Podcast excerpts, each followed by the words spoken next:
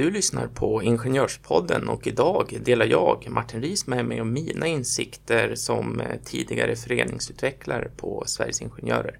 Nu åker vi! Ingenjörspodden, en podd från Sveriges Ingenjörer.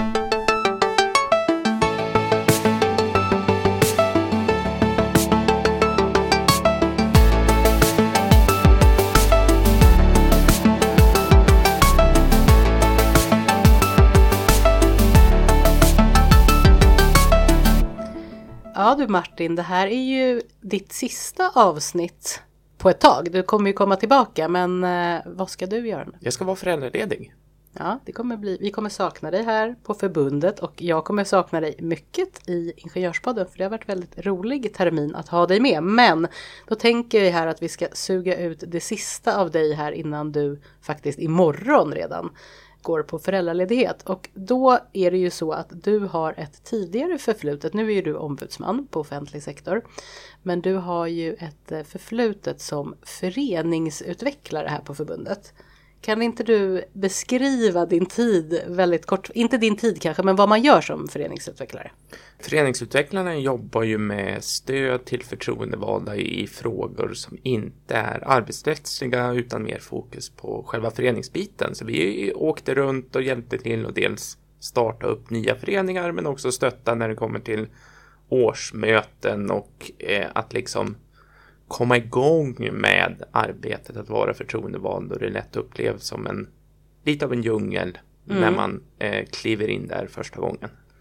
Precis, och vi ska väl säga det att vi är ju eh, otroligt tacksamma dels för dina insatser men också framförallt för alla förtroendevalda och alla insatser man faktiskt gör. För att det är ju så, det, det här har vi ju sagt många, många gånger men det är ändå värt att säga igen. Utan förtroendevalda så kan inte vi utföra vårt jobb så som eh, vi har tänkt eh, att organisera oss. Så att alla förtroendevalda är liksom en del i det här och eh, är superviktiga och vi behöver flera förtroendevalda. Men eh, om man då tänker på dina år som föreningsutvecklare, vilka kortfattat var de största utmaningarna?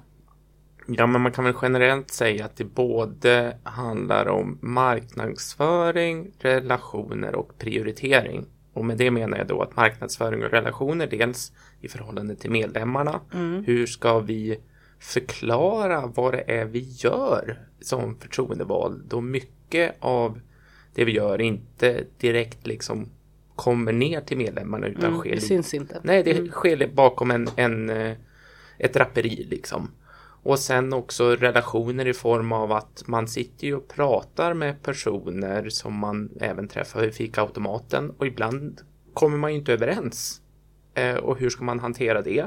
Och det gäller ju både med arbetsgivaren, eventuella andra eh, förtroendevalda organisationer som finns på arbetsplatsen, men återigen också internt i hur ska vi liksom fördela arbetet vi har och hur ska vi kommunicera med varandra och sådär.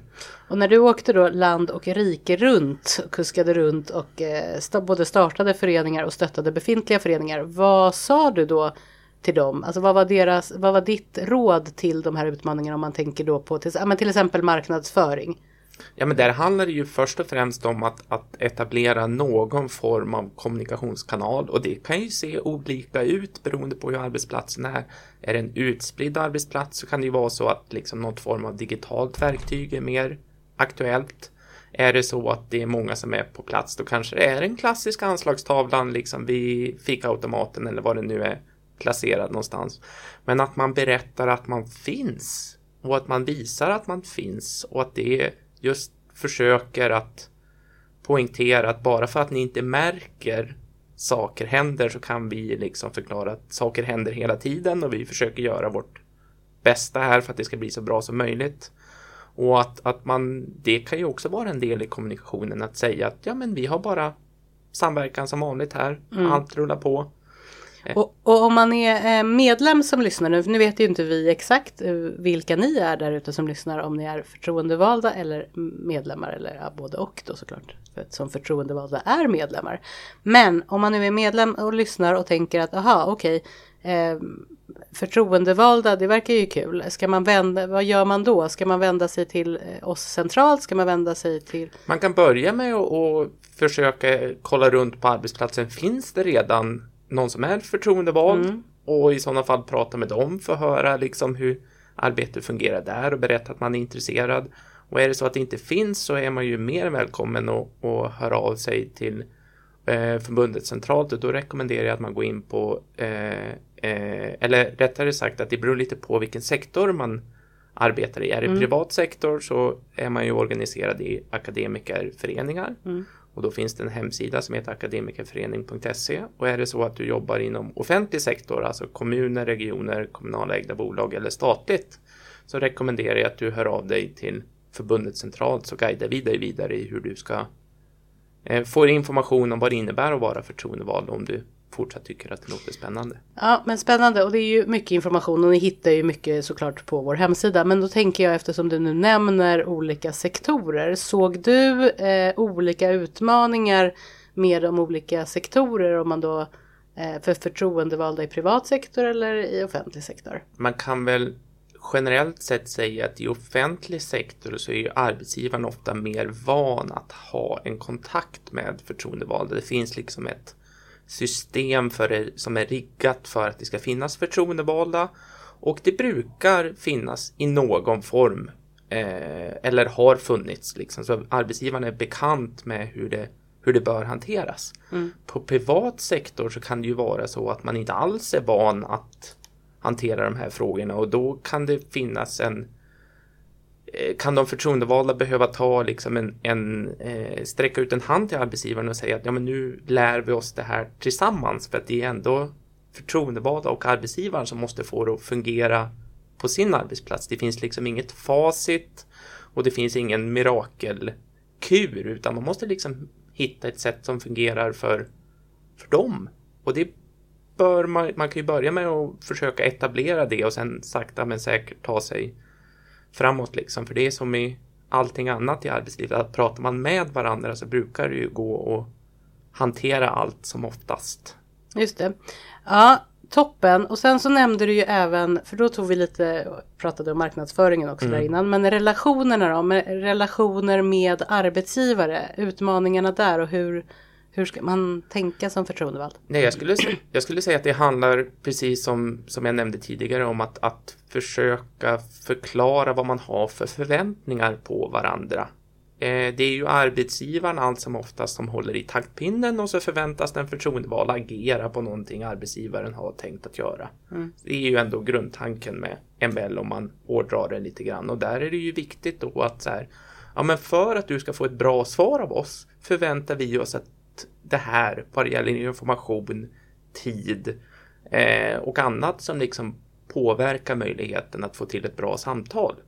Eh, och då gäller det ju att vara tydlig med det och försöka se, okej, vi vill ha det så här. Arbetsgivaren säger att de inte kan möta upp det. Nej, men finns det någon mellanväg då för att liksom pröva sig fram och se var man, var man ska landa någonstans? För det är ju som vilken arbets... Det är ju ingen skillnad Nej. gentemot någon annan arbetsrelation. Där kommunikation är vä- väldigt viktigt. Kommun- kommunikation är viktigt och sen också att, att alla har en förståelse för att vi är där i olika roller och att man utanför förhandlingsrummet så är man ju fortfarande kollegor. Att bara för att vi inte är överens så tycker inte jag illa om dig som person. Jag tycker inte liksom att den här arbetsplatsen är, är dålig på något sätt utan jag försöker bara göra det bästa för arbetsplatsen utifrån den roll jag har som förtroendevald. Och att, att arbetsgivaren då förstår att, att vi kommer inte vara överens jämt. Och det gäller ju som förtroendevald också att man har en förståelse för att man har olika perspektiv. Men att i grunden vill alla att det ska För, bli så ja, bra som möjligt. arbetsplatsens bästa. För Mm. arbetsplatsen. Och det är ju en nyckel att ha med sig. Just det.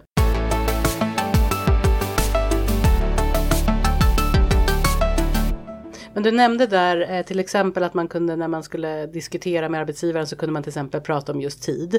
Och då tänker jag, är det någonting som eh, är utmanande facklig tid?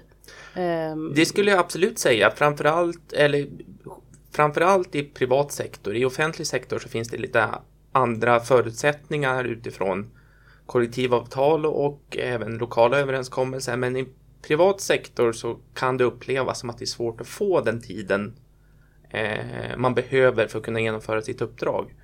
Och där är det ju återigen en nyckel att prata med arbetsgivaren om vilka förutsättningar som behövs för att det ska bli så bra som möjligt. För meningen är ju att uppdraget ska rymmas inom den din ordinarie arbetstid. Det här är inte någonting du gör extra och det är inte heller någonting som liksom ligger utöver utan det ska rymmas inom de timmar som du jobbade innan du blev förtroendevald. Och då är det väl viktigt också som förtroendevald att faktiskt anteckna och, och ha koll på eh, sina timmar så att man eh, förstår själv också hur mycket tid man lägger. Ja, för jag, där kan jag uppleva att, att många om allting, om man har varit förtroendevald ett tag och allting rullar på som det ska, att, att det inte sker några större förändringar på arbetsplatsen, så bör man under ett år kunna skapa sig en hyfsad uppfattning om hur eh, mycket tid som behövs.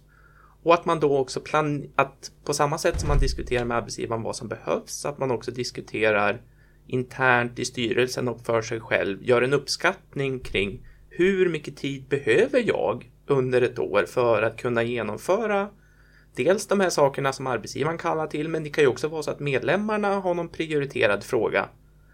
Så att man, så att man tar ansvar för den tid man själv kontrollerar och försöker göra en uppskattning kring det.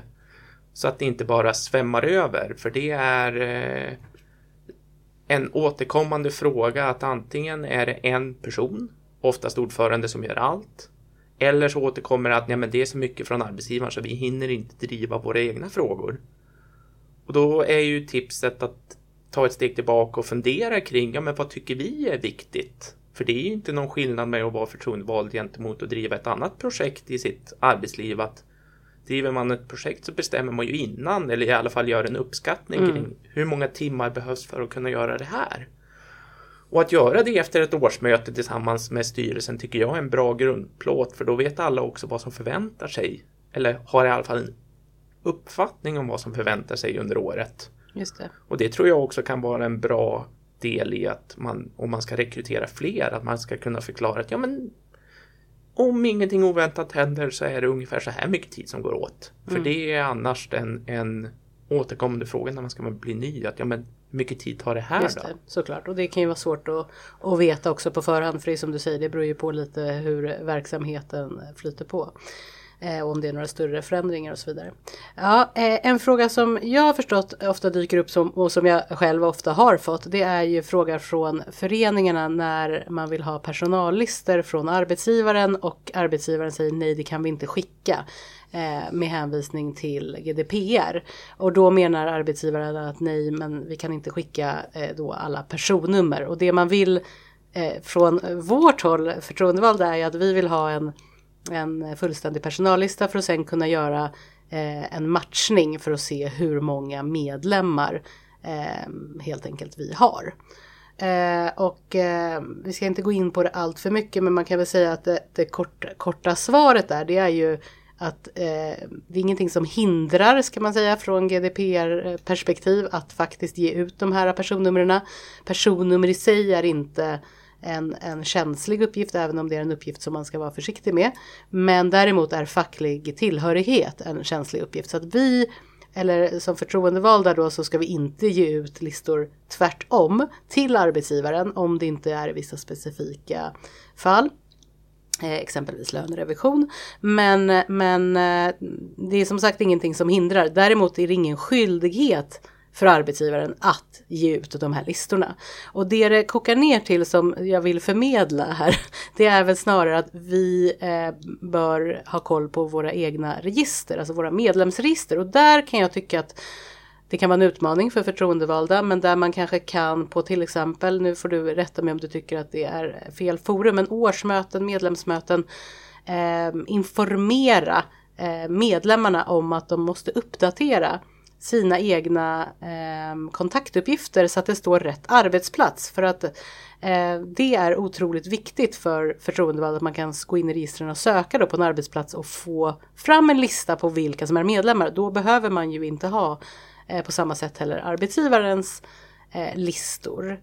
Ehm, tänker och, du något mera? Nej, jag tänker också att det är en alldeles utmärkt tillfälle att som sagt visa upp sig. Att antingen när det kommer nyanställda. Mm. Att vara, försöka eh, få till att man är en del i den i introduktionen mm. i så god mening som det går mm. för att kunna förklara vad, vad, det, vad man som förtroendevald gör på den här arbetsplatsen. Mm.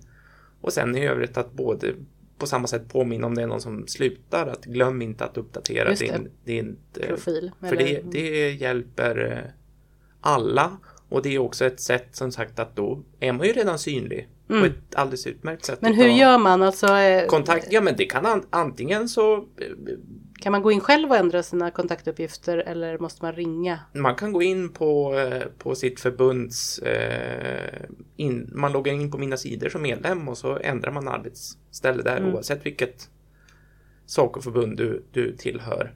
Eh, så det är inga, inga konstigheter alls och skulle det vara det så är det bara att kontakta ditt förbundsmedlemsservice så hjälper de dig. Gärna ja, det. Och, vi, vi liksom, och det där tycker jag att det bör man trycka på mycket och ofta för vi ser ju att man kanske inte alltid har uppdaterat och i slutändan så är det ju så att absolut så kan man hänvisa till arbetsgivarens informationsplikt eh, enligt MBL och eh, att man har en förhandlingsskyldighet att i, i vissa situationer så måste ju arbetsgivaren ge information för att vi ska kunna eh, komma och förhandla helt enkelt. Men eh, till, till sist så är det ändå en, en en skyldighet kan jag tycka eh, medlemmarna har att uppdatera därför annars kan inte vi garantera att man blir eh, representerad på korrekt sätt. Ja, det blir ju som att man då avsäger sig en ganska vital mm. del av medlemskapet mm. och, och man ska vara hård. Ja. Men och vi, det vi kan göra är att hjälpa till. Mm. I, i så god utsträckning det går. Men ju fler som kan ändra det här desto, ja, desto det, bättre. Precis och vi, idag pratar vi ju om utmaningar eh, för förtroendevalda och det här är väl då en sådan utmaning.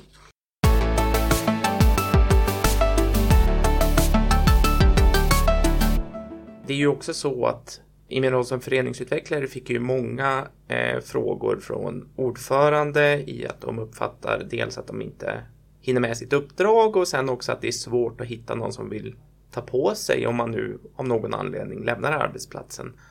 Och där är väl mitt medskick som hänger ihop det med det vi nämnde tidigare att ordföranderollen i sig det ansvar man har är att kalla till styrelsemöte. I övrigt är det helt fritt att fördela uppdragen internt på det sätt man finner lämpligt. Och ju fler och det kan väl också vara bra tänker jag och det där har vi ju sett att till exempel man har Sen beror det ju självklart på hur stor arbetsplatsen är och, och den biten men att man har ibland en grupp som håller på med lön man har en grupp som kanske, eller en person som håller på med eh, arbetsmiljö. Så man, man behöver ju absolut inte, som du säger, det är ju lite också ordförandens roll att delegera.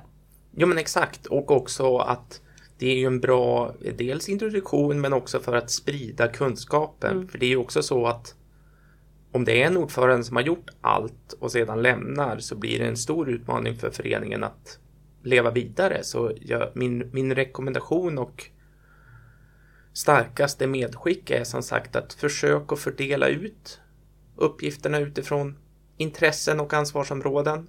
Och att det är ju också en möjlighet att, att få fler att engagera sig. För det kan ju vara så att man brinner jättemycket för en sak. Och då kan man ju få göra det. Mm. Om det är en viktig fråga just där och då helt enkelt. Försök att fördela ut det så mycket som möjligt och gärna efter vad man är intresserad av. Det brukar få personer och, och tagga igång helt enkelt. Och det kan både ge bra energi till styrelsearbetet men också föreningen i sig. Mm. Och eh, vi har ju massa mer information såklart på vår hemsida och, och vi har ju fack, eh, facklig grundkurs är självklart men vi har ju annat material också. Vi har ju till exempel ett eminent avsnitt på vår Play-kanal som heter Få fackligt arbete att blomstra där du är stjärnan i det avsnittet. Så där kan man ju lyssna och eh, för er som är intresserade av hur Martin ser ut även titta på eh, det avsnittet. Sen har vi faktiskt, eh, det här är ju så pass viktigt både med förtroendevalda och föreningar så att vi har ju tidigt i Ingenjörspoddens historia, redan i avsnitt 9 så har vi ett avsnitt som ni också kan lyssna på om ni skulle vilja det som heter Hurra för fackliga företrädare. och vi har även ett avsnitt i avsnitt 27 där du inte var programledare med mig men jag intervjuade dig när du var föreningsutvecklare. Så där kan man ju också gå in och lyssna och det heter Så får du föreningen att blomstra avsnitt 27 helt enkelt. Mm. Mycket blomtema. Det är väldigt blommigt och härligt och med, med, med den blomman så ska jag ge dig en fiktiv blomma och önska dig lycka till eh, på din föräldraledighet men vi eh, väntar på dig här i Ingenjörspodden. Och eh, har du några avslutande ord eller ska vi tacka för oss? Jag tänker att eh, som du nämnde så finns det otroligt mycket information mm. och jag har haft förmånen att vara med i mycket av det men hela förbundet tycker att det här är viktigt. Mm. Så det är en hjärtefråga. Hjärtefråga mm. för oss. Så har ni frågor eller funderingar, hör av er. Vi finns till för er och ni hjälper oss eh, att göra det bästa för våra medlemmar. Så ni är otroligt viktiga och värdefulla. Bra slutord. Men du Martin, eh, ha nu en fin föräldraledighet och till er där ute ha en fortsatt fin dag så hörs vi av. Tack så länge. Hej då!